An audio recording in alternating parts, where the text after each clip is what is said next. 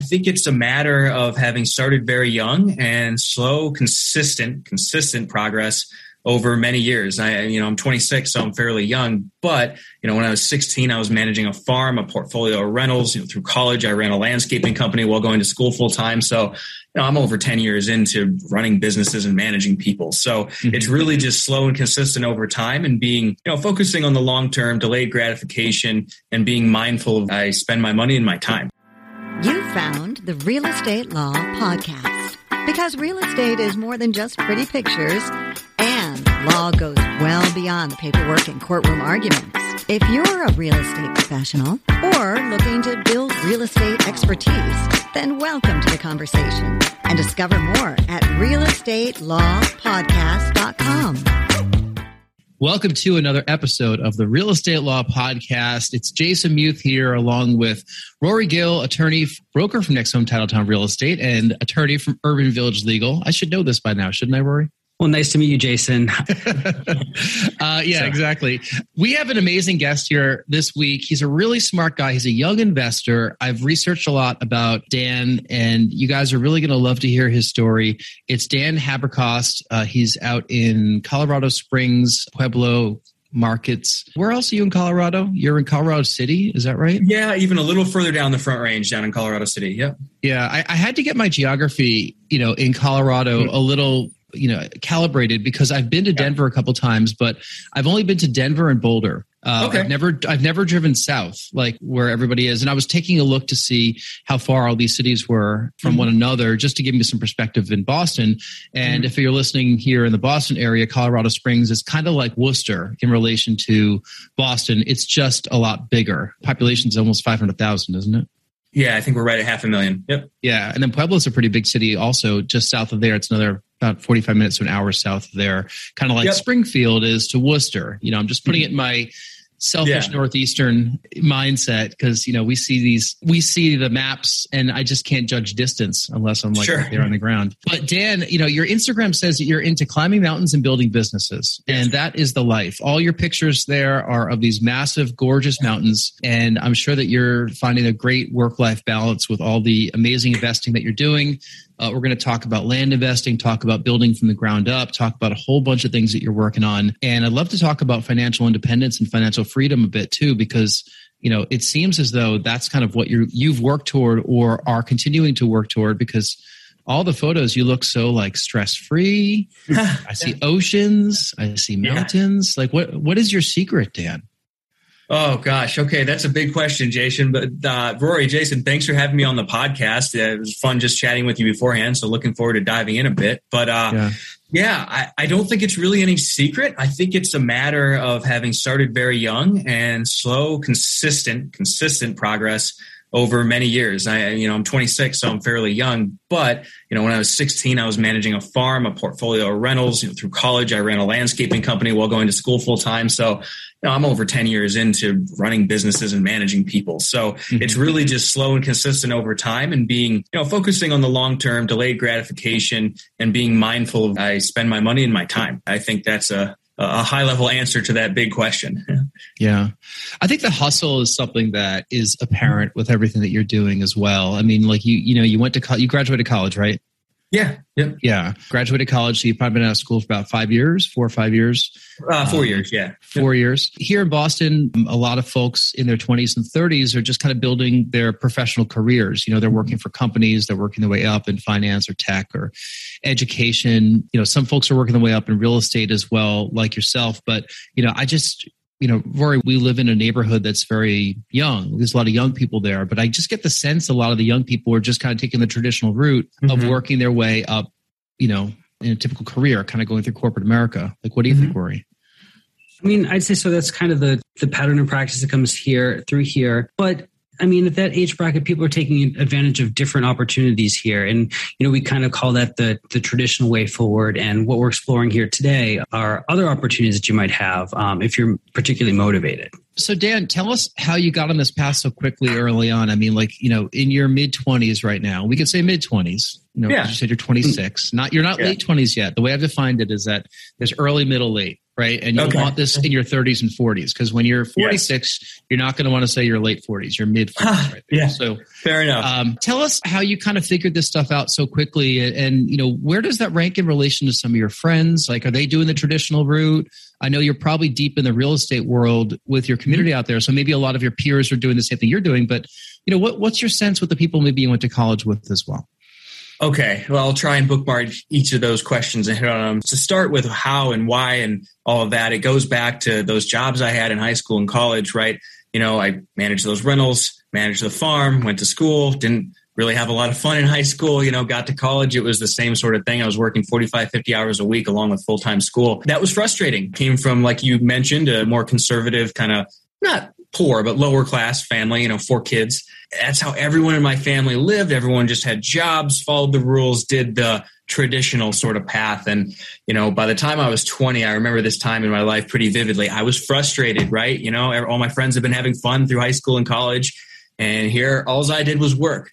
But I was starting to mature a bit, and it was clear to me I was a bit precocious. I had a lot of experience that most people don't get until much later in life. And I said, all right, what's done is done. I'm going to finish this degree. I'm going to go start some kind of business, do some sort of investing so that this pays off down the road, right? So I have freedom at a younger age and started reading different books and looking into equities and different businesses. And of course, Rich Dad Poor Dad, just like everyone else, read that. And it was just like a, a light bulb moment. So went and bought a duplex when I was 21, still in college, as the first house hack. And uh, shortly thereafter, I came to Colorado to visit my brother, saw the mountains, went home, quit my job, drove across the country, gave the duplex to a property manager. That didn't take much time. Uh, it's beautiful here. Love the mountains, love the continual sunshine. And I uh, bought another house hack while I was out here. And it was at that point. So I had two properties. I was 22 and I realized, hey, if I want to scale a portfolio of rentals, I need to figure out how to make a substantial income, right? You hear about all the low and no money down options when you're reading books and you know podcasts and so on and that's great for a house hacker too but in the long run this is a capital intensive business things are going to go wrong and it's a lot easier if you figure out how to make money and at the same time it was also becoming pretty clear to me that working a job was just not something I could do. So met the the mentor we talked about actually at the local real estate group here. And I would drive an hour south down the Pueblo West every weekend and I would learn from him, look at his projects, you know, help him with different whatever I could help him with. And eventually we just started doing business together. And that's where I learned to build houses. I'll never forget the first time I was down there, he shows me a house and it seemed like so overwhelming, right? The idea of building a house. And he goes, Dan, this is child's play. and I just, I, it made me laugh. And in hindsight, I can, I can agree with that. Once you know building houses is very, very simple if we're talking just infill specs. Uh, we can get to that. But anyways, so started doing business with Rich, eventually started my own company, Front Range Land, and left my job and started buying and selling land, building houses. And then that's the active business that feeds the passive investing. Mm-hmm. Second question, because you did have a second question. As far as peers, over the last few years, just probably half the fun of real estate, in my opinion, is just the people I've met. I've made a lot of cool friends just from doing business with them. Uh, so most of my peers now, I, pretty much everyone I know owns a business, but the people I grew up with, not so much. Definitely been a divergence there. Yeah, so you kind of move your way into a different peer group when you jump headfirst into real estate investing, you know, mm-hmm. especially a new market. I mean, you moved out there. What year did you move out there again? Five years 2018. Ago? 2018. So we're recording in 2022, so four years ago. When you moved out there, did you have a network besides your your brother? No, and he didn't know anyone, neither did his wife. So yeah, I hit the ground running. Let's put it that way. I was not complacent. I went and met people as quickly as I could. Did you rope your brother into any of this?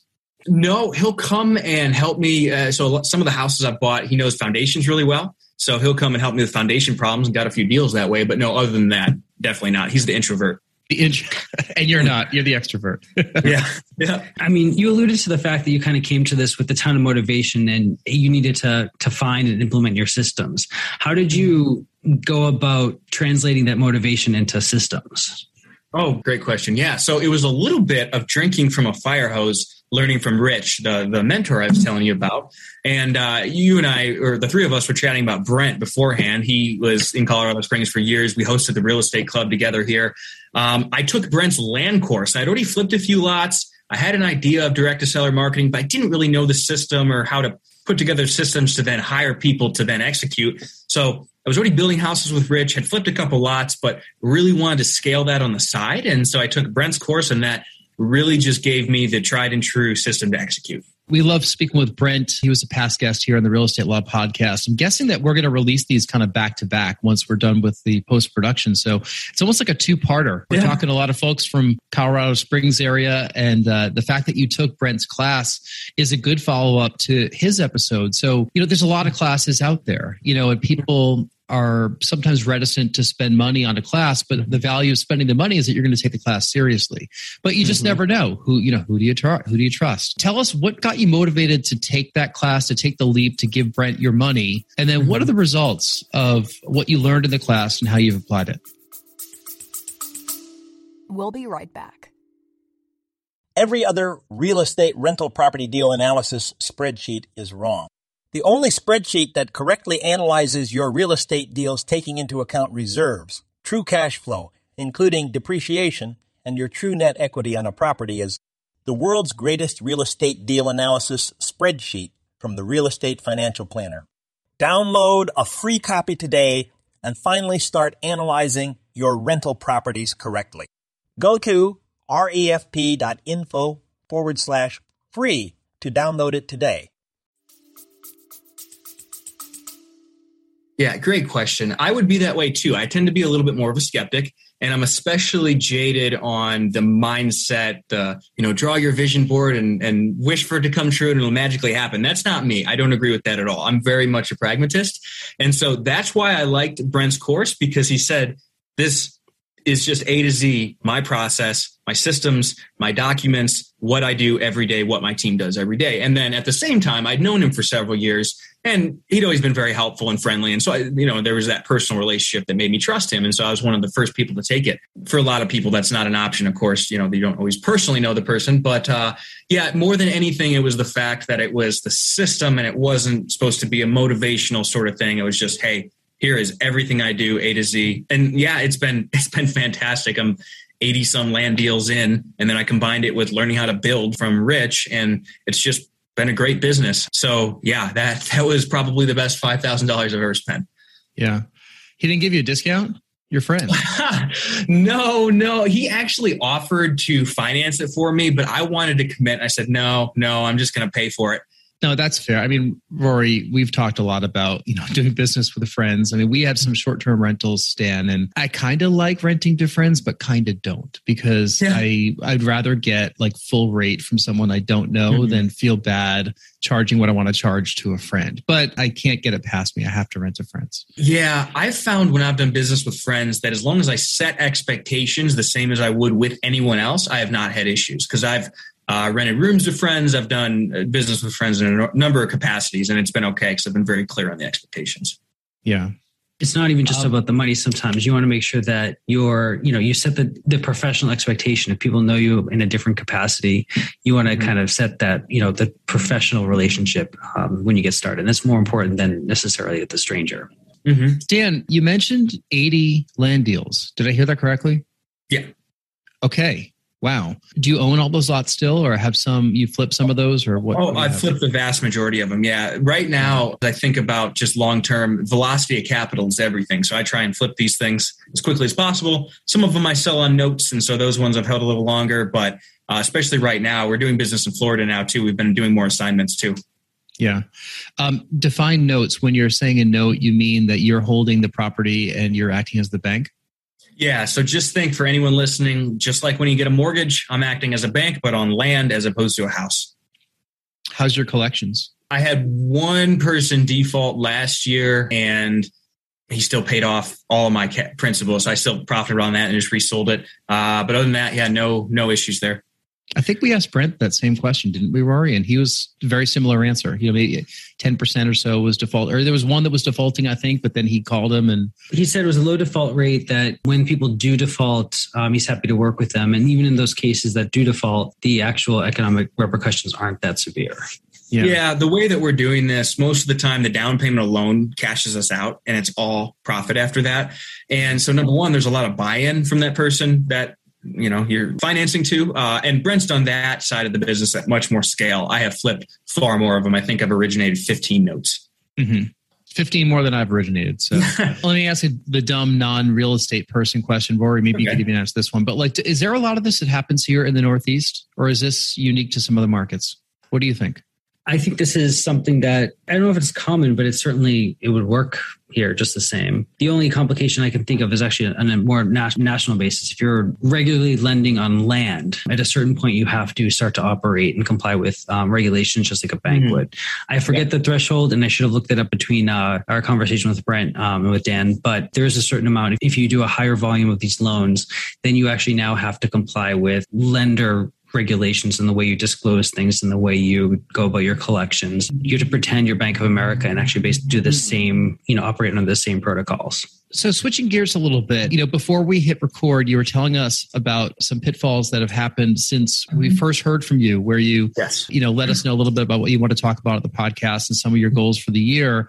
So Dan, tell us what's going on there. Absolutely. So I mentioned I'm in Florida now, and that was a pivot I was not expecting to make. But I'll paint the picture here because this just went very poorly. So I'm flying home from Florida. I was on a vacation, and uh, you know how you when you touch down, you suddenly get service and your phone blows up. Well, I have all these messages from people that couple that were going to buy land from us, one that I do business with, one of my contractors. Something is very wrong in Pueblo West. Turns out, with no warning, nothing, they completely shut down new permits to build in Pueblo West. And I had six lots I'd already closed on, three more under contract to buy. Four of those that I had closed on were under contract to sell. So, you know, I've got 105 grand sitting in these lots. I'm expecting to make uh, gosh, I want to say 40 something off those four sales. And then three more I'm supposed to buy. And then a couple builds I intended to have going before the end of that quarter. And that just all came to a screeching halt. So that is just an example of one of the many things that can go wrong within the world of real estate. So I got home, I kind of reassessed. I talked to the Metro District, which is the uh, uh, organization that oversees the di- distribution of water taps. And that was the issue entirely. It wasn't a lack of land or anything else. It's that, hey, we're in a desert out here. There's been a long term drought. Uh, they're running low on water rights. Now, what did I do? Well, first thing I did is I started talking to buyers, seeing if there was anyone we could get a couple of the lots sold to. But at the same time, I immediately got marketing going to a different market down in Florida that I was aware of that had many of the same kind of driving factors and, and demographics moving there with lots infill lots. So we're doing business down there now. But uh, what ended up happening in Pueblo West is as information came out of the metro district over the next couple weeks after the shutdown, it was January 20 something. Uh, it became clear that they were going to open up at a higher price and they were going to restrict the amount of total taps. So I was able to sell off most of those lots at a lower price was did not make nearly what I thought, but that really brought the market to a halt. So I still have three more lots for sale there. I got one build thankfully going down there that was grandfathered in. That's going to be just an excellent deal because they further restricted supply. But I'm just considering that market to be just about done. They ended up opening water taps April the 12th, but it's a restricted amount. Uh, so as far as flipping land, I'm not marketing down there anymore. I'm trying to get one more build going down there this year because again, the spreads on a simple 3-2 1500 square foot down there is ridiculous. But uh, yeah, so aggressively expanding into Florida right now. Into Florida. Okay. Yes. So diversifying away from Colorado. What parts of Florida? Down in the greater Fort Myers area. Around there, there's a couple markets with lots of infill lots, lots of. Uh, it's interesting because Florida and Colorado are so different in, in many ways, but at the same time, Pueblo West had first time millennial home buyers and retiring, downsizing middle class baby boomers. And that is exactly the demographics moving into the markets I'm marketing to. I had three closings there this week uh, down in Florida. And so, really, it's the same thing, just on the other side of the country, because I'm also dealing with thousands of infill lots that already have utilities, just like I was out here. Sounds like you're really doing your homework on demographics, which I think is a really important lesson here. You're focusing on growing areas, like you're not forcing it. I mean, one of them happens to be where you live. Mm-hmm. Uh, and you're part of the reason that's growing. You move there yeah. as well. But yeah, I mean, this is, I think it's a great lesson. Like, you know, look up like the public information that's available, be smart, like, you know, where are the jobs going, where are the people going, and then, you know, try to react to that market. It sounds like that's what you're doing. There's a massive migration going on right now. And especially with all the uncertainty in the in the real estate world, just fi- financial world in general, right? Interest rates are going up. As I think about it, think about the big picture. You know, my parents, which represent middle class baby boomers very well, they're still going to retire. They still want to go somewhere cheaper. They still tend to be more conservative. So they want to go to somewhere more red and they want to go somewhere warm. And so, I mean, as I think about it, it's really hard to imagine a scenario expected to slow down, but I don't expect people to stop moving to Florida. Stop the, the migration that's going on is going to continue unless there's something crazy like a major war or a major pandemic or something like that. So I, I feel comfortable or more comfortable, sleep better at night going into those markets where those people are moving. Rory and I have talked a lot about kind of the demographics of who's buying homes right now, first time home buyers, you know, how it's a millennial generation really looking to start to establish their roots. And I'm Gen X. Your parents are okay. boomers. Yep. You're millennial or Gen Z? I guess I'm the last last year of millennial. Yeah. So the millennial generation is just giant right? It's yes. bigger than the boomers, and yep. you know people need places to live, and nobody's building anything, and people are running out of water. Yep. so I, I, have a feeling that you know people like yourself who are really taking advantage of the situation, not taking advantage in a bad sense, but taking advantage of being being proactive and building mm-hmm. a business around it, are going to be the big benefactors you know in the ensuing years to come mm-hmm. especially as you look to pivot you know one interesting thing like the fact that you're going into florida you know tells mm-hmm. me that your head's on a swivel you're not just looking at what's happening you know in your immediate area and then mm-hmm. the fact that you had a big roadblock come up in pueblo west it sounds like you kind of had a backup plan maybe you didn't have a backup plan but you know you worked your way into a backup plan yeah, well, it was already on my mind, and it really just forced me to do what I knew I should have already done, which was diversify a bit into a couple different markets. Uh, so that was already on my mind. It just took a big kick in the teeth to get me to go do it. Um, but yeah, to your prior point, with a simple three bed, two bath, 1,500 square foot ranch in these growing areas, I, I am very comfortable building a few of those at a time.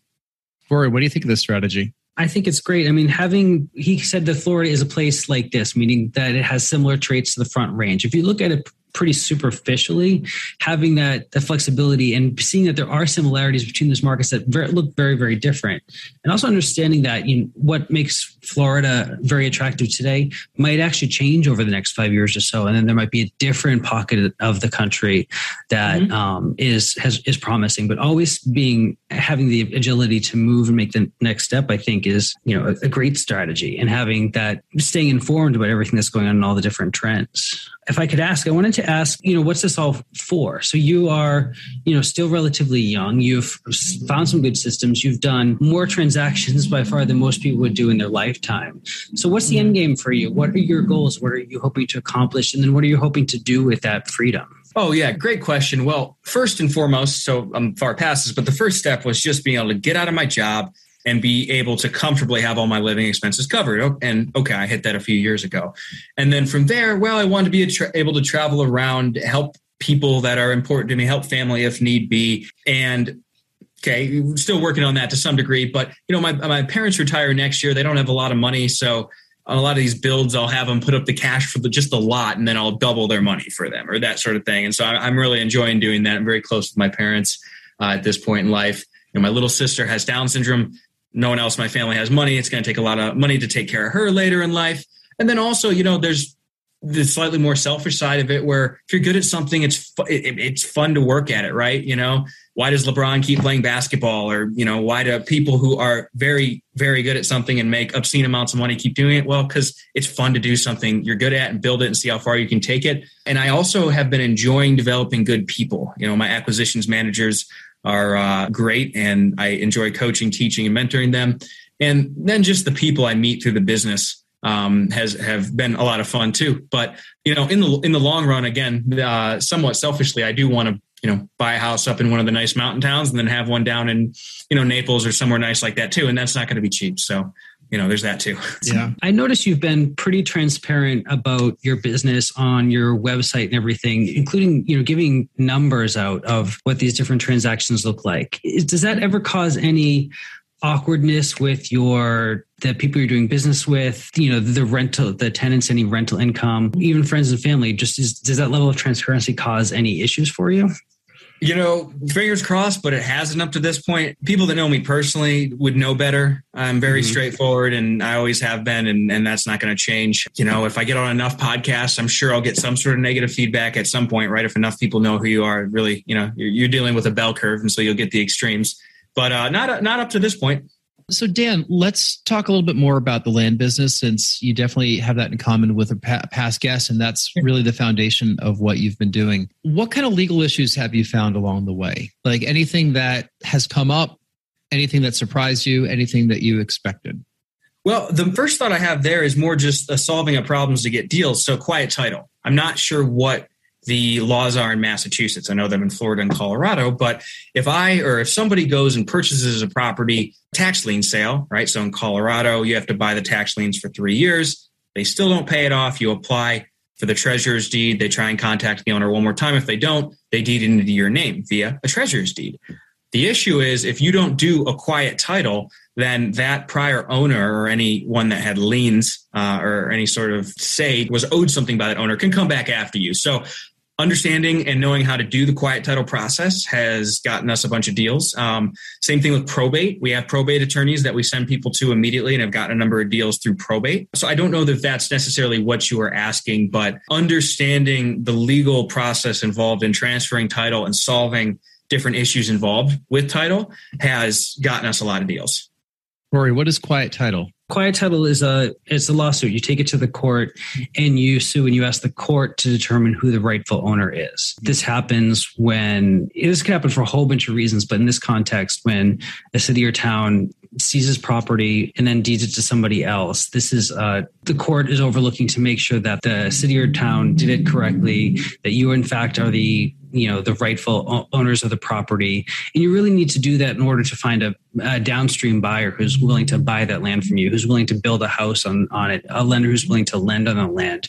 They need the assurance that there's not going to be an old owner coming out of the woodwork to clear that the property is there so a quiet title is a court action that determines the owners. Yep and to expand on that you can sell these properties or buy these properties without a quiet title, but you're not going to get a title insurance or you're not going to get title insurance on it. So if you're honest and transparent with the person you sell it to, if you try and build a house on it, that's a dangerous route to go, right? Because you don't have title insurance it's a similar concept to, to, you can sell a property that has a squatter in it or a tenant who's not paying but it cheapens the property because the downstream buyer is going to have to turn around and evict the tenant. This is similar where you're you're evicting the old claims on title um, through quiet yes. title action. So it just it diminishes the value. And this is one way to add value too. So by clearing up the title is a way of adding value to the property the same way as getting rid of a problematic tenant the same way as fixing an old roof. These are all different ways that you can if you have the skill set and the resources, you can um, improve the value of property. Yep. This is the same way as having a lot that has sewer or gas yep. or electric or anything all ready to go for it, ready to build. Right. Yep. So water tap, for example. Yeah. yes, very important. Rory, it's a sensitive topic. We've already beaten that horse, right? oh man, four um, months later, I can laugh about it. It's okay.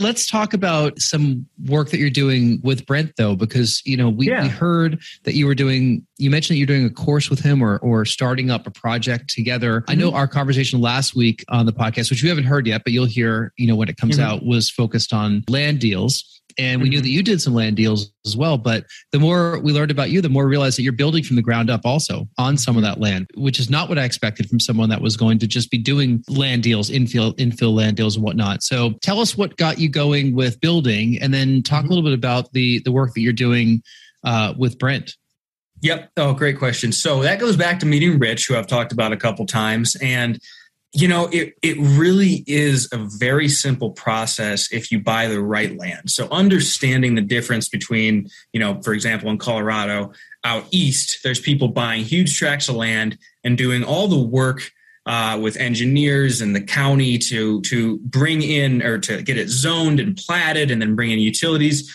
You can make a lot of money doing that, but that's a huge process. It's very capital intensive. It takes a long time, and you got to be patient. You need experience or someone experienced on your team. What I'm doing is I'm going and finding land where somebody already did that. Take Pueblo West, for example. The McCulloch was the guy who did it. Same guy who did Lake Havasu. He just did Pueblo West a decade or so later. Uh, he was following around the Army Corps engineers as they dammed up the Colorado River and putting subdivisions right next to these big reservoirs in the desert, right? And so he put millions of dollars and many, many hundreds or thousands of hours into taking a huge tract of land and subdividing it and bringing in water, sewer, roads, all that. And fast forward to today, I'm going and picking out nice lots, water, sewer, gas, electric, entitlements done, ready to be built on, uh, and building on those. So they're quote unquote shovel ready. And so it really comes down to number one, knowing your avatar or your end buyer and building a plan that's appropriate to it. Number two, hiring the right GC. You mess that up, that can mess up the whole project. You do it right, it can be nearly passive. Really having just bought the right land and you do those things correctly. And it's really simple, especially with the contractor. If he, if his incentives are aligned with yours, if expectations as far as who's doing what are properly set up front, you know, Cabaret is the one I thankfully got in right under the right before the shutdown in Pueblo West, and that's going to close July 1st. And I probably spent six to seven, maybe eight hours on that by the by the end of the project. Uh, so if you set it up right, it can be fairly passive. And so with the land business, I just have lots coming in at 30 to 50 cents on the dollar. Some of them we flip, some of them we assign, some of them we sell on financing, and then the best ones we'll build on. So Brent and I, uh, to that question, he had a lot of his students asking, well, how do I build? How do I build? And I had a lot more experience with that than he did. And then I was one of his first students just on the land flipping side of things.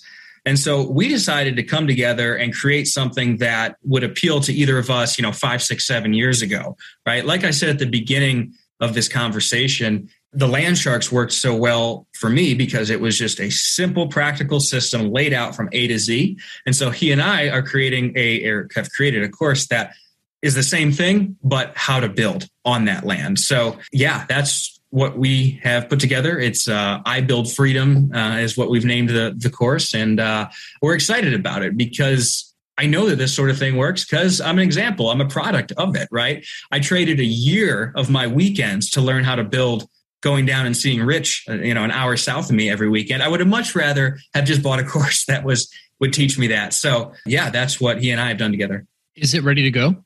Yeah. Yeah. I build freedom. Yeah. Love it. I was going to say, it says a lot about you as someone that moved to the market, you know, wanted to meet a lot of people that you didn't know, you know, you didn't have a whole network of friends from school or anything there. And then you, you know, gave away your weekends to continue your education uh, and learn how to do this, you know, because you mm-hmm. were very motivated to do it. Were you during the week? Were you working like your W two job at that time? Yeah, yeah, yeah. Yep. I left uh, W two employment in, in 2019. Wow, and haven't looked back. Talk really quickly about that though, because W two employment really helps in qualifying for financing in certain situations. Mm-hmm. What did you find when you no longer had a W two job? Okay, so that's a great point because when you leave your job until you have two years of tax returns from your business, it's going to be very hard to get traditional financing. Now, there's debt service coverage loans out there and all kinds of non QM or non qualified mortgage products. But if you want the low rate, 30 year amortization, you know, no balloon payment, just simple loan product, it is much harder in that first couple years once you've gone self employed. So that's a good point. And so whether or not you should stick with or leave the W2, that's going to come down to your what you're willing to do personally as far as effort and time and then also what you're willing to tolerate. Because I, I have some friends that I think all my friends with jobs, they're all engineers, which probably tells you something about me. Uh, but anyways, you know, I have several engineer friends who enjoy their job. They buy real estate on the side and they're perfectly happy. So if you can do that, there's nothing wrong with it. It's much easier to get loans when you have that W two. But you know, personally, and a lot of other business people I know just don't have it in you to work for someone. So yeah, so you make that switch, and then those first couple years after you left, like what types of financing were you going through? You were doing cash deals for the land, right? Yes. So yeah. the land cash deals. Uh, let's see, Hazelwood. I got a partner on it. Uh, Shasto's owner financing. Pando got a relative to cosign, and then yeah. So those are the three I bought when I wasn't bankable. I bought two while I had a W two job, and then I just bought another one this year or last week. Uh, so I have six properties. That one I am now very easily bankable with the last two years of tax returns. That's awesome. Figure out how to do it. Not mm-hmm. can you do it, right? There's always a way. I've heard so yeah. many people talk, especially, you know, last year, you can't get deals in Colorado Springs. That's stupid. You can always get deals. It's just like with cars, right? I just bought a car last fall at a huge discount, a used car. Why? Because there's always a percentage of people that have some extenuating circumstance where if you're quick and you have cash or you can get cash, they'll sell it at a discount because money's not the most important thing. You know, the the house we got at 3% owner financing permanent mortgage was because he was rich and old and didn't want to deal with the headache he created. You know, yeah. the car I bought, you know, five grand off market value that was in perfect condition. Why? Because it was, you know, in a small mountain town too far away from the major metros and they just needed to sell it quickly. Like, there's always a way to find deals, really in anything. We'll be right back. Hi, I'm Alex Brayshaw. Join me as I celebrate the positive impact of business and what drives the people behind it. It's a chance to hear from business leaders, emerging sectors, and industry influencers about their unfinished business in just 25 minutes. Yeah, even with, you know, inflation and insurance rates going up and situations changing, you know you got to just dig you got to mm-hmm. figure it out and there's always a way there's always you're right there's always somebody that has to sell it for whatever reason and mm-hmm. if you're there at the right place the right time you know you don't have to do this all day every day but sometimes timing's all about it sometimes just ingenuity being mm-hmm. creative yeah so that's great I was just gonna say, I think of a spectrum, right? There's always a good and a bad. So, as much as people complain about being able to find deals today, well, okay, this is now changing, but for years, getting low interest rate loans has been very easy, right? you know, finding great tenants has been very easy. You know, there, there's a yin and the yang. If it was 2008, well, deals are everywhere, but getting money is really tough, right? You know, mm-hmm. nobody wants to lend and getting tenants, they had more options. Well, depends on the market, but a lot of markets, they had more options. You know, right now it's hard to find employees, but if we hit another 2008, it's going to be easy to hire excellent talent because there's going to be a lot of people laid off. So you can cry about it, you can deal with it. And, you know, that's, that's how I look at everything. You'll never have a market where you have cheap and easy financing and tons yes. of deals everywhere. That's yes. just not going to work. Yes. Yeah. Thank you. Yeah. Yep. So before we get to our final questions, you know, what's next for you this year? What are your, some of your goals to close out 2022?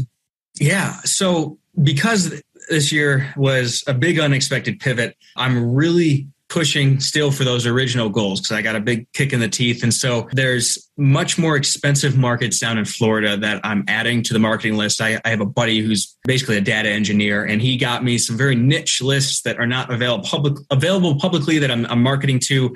Uh, and these are lots where there's several, you could make a 100, 100K spread on these. So I'm really pushing to get that going and, get, get that scaled so I can still hit my goals there.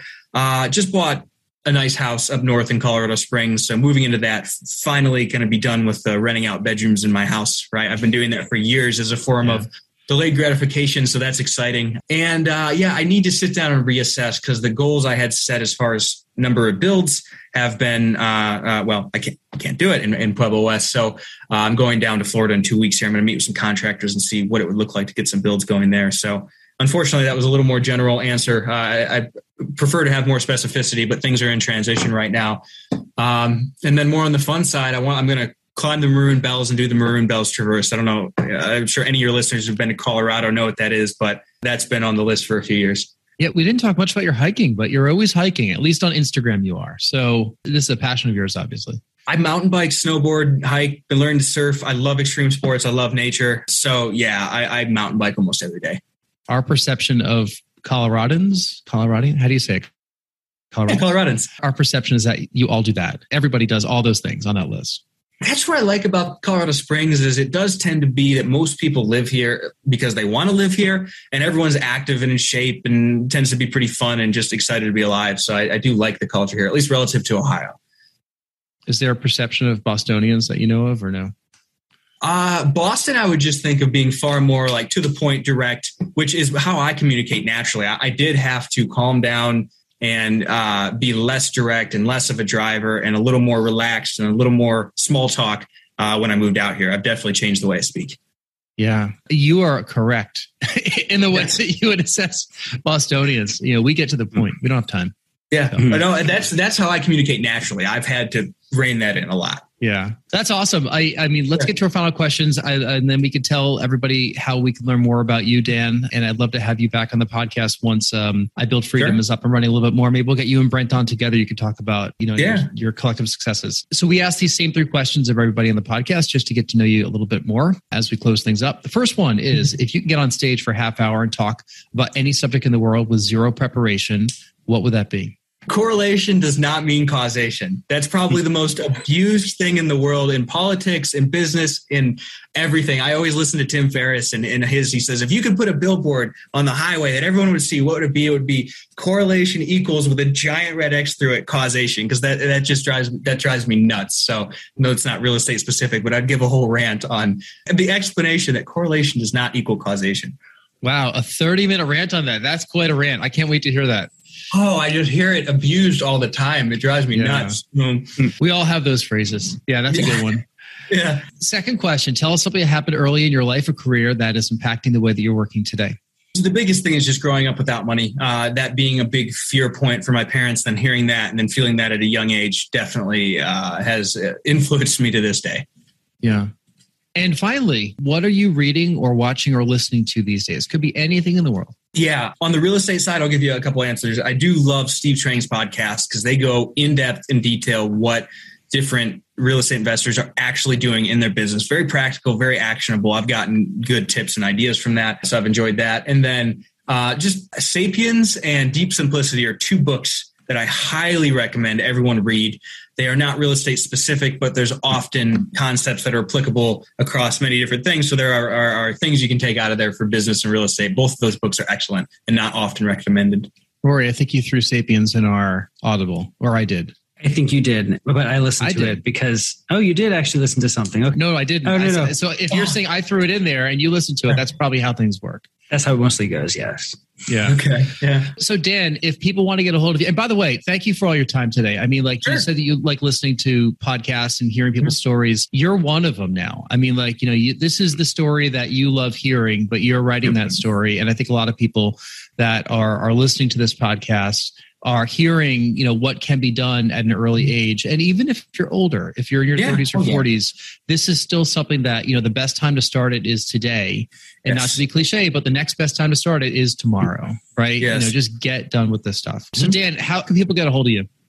Yeah, Instagram or Facebook, Dan Haberkost, and then danhaberkost.com. I outline some of the projects we're doing. I build freedoms on there. So either of those and work. Quick to get back. I messaged you on Facebook. You wrote back immediately, and I just LinkedIn requested you, and I saw the uh, confirmation for that right before you hit record here. So, yeah, uh, yep. you are very in tune with technology and what's happening in the world today, and it's nice to hear you pivoting and and your and your business growing. So that's great. Rory, where can people uh, find you? Uh, easy to find. Take a look for me at Next Home Titletown, nexthometitletown.com, or Urban Village Legal, urbanvillagelegal.com. And if you're listening to this and you find yourself in Colorado or in Pueblo or West Pueblo and need some water, you're out of luck. Yeah. But if you want to go check out some of Dan's uh, developments, you know, he he lists some of the places on um, his website. I did some land that you have for sale as well that I, I found my way to, I believe. So, you know, just go to your website and you can learn more about Dan. And there's Lots of great information there. And then I Build Freedom. Is there a domain yet for that or no? There is. Uh, yeah, ibuildfreedom.com. ibuildfreedom.com. All right. Awesome. Dan, thank you so much again for uh, spending some time with us here on the Real Estate Law Podcast. We greatly, greatly appreciate it. And thank you for listening. Uh, if you've enjoyed this episode, please subscribe to the podcast. If you're listening on YouTube, you can just hit the subscribe button. It's probably down below our faces. You can give us a review on uh, Apple Podcasts or Google or wherever you listen to this, Spotify. And we love comments. So if you have comments for us, you could just leave them below. You could reach out to me directly, jason at nexthometitletown.com, and we'll get right back to you. So, on behalf of Rory and Dan, thank you so much. Thanks for listening, and we'll see you next time. This has been the Real Estate Law Podcast. Because real estate is more than just pretty pictures, and law goes well beyond the paperwork and courtroom arguments. We're powered by Next Home Titletown, Greater Boston's progressive real estate brokerage. More at nexthometitletown.com and Urban Village Legal, Massachusetts Real Estate Counsel, serving savvy property owners, lenders, and investors. More at urbanvillagelegal.com. Today's conversation was not legal advice, but we hope you found it entertaining and informative. Discover more at realestatelawpodcast.com. Thank you for listening.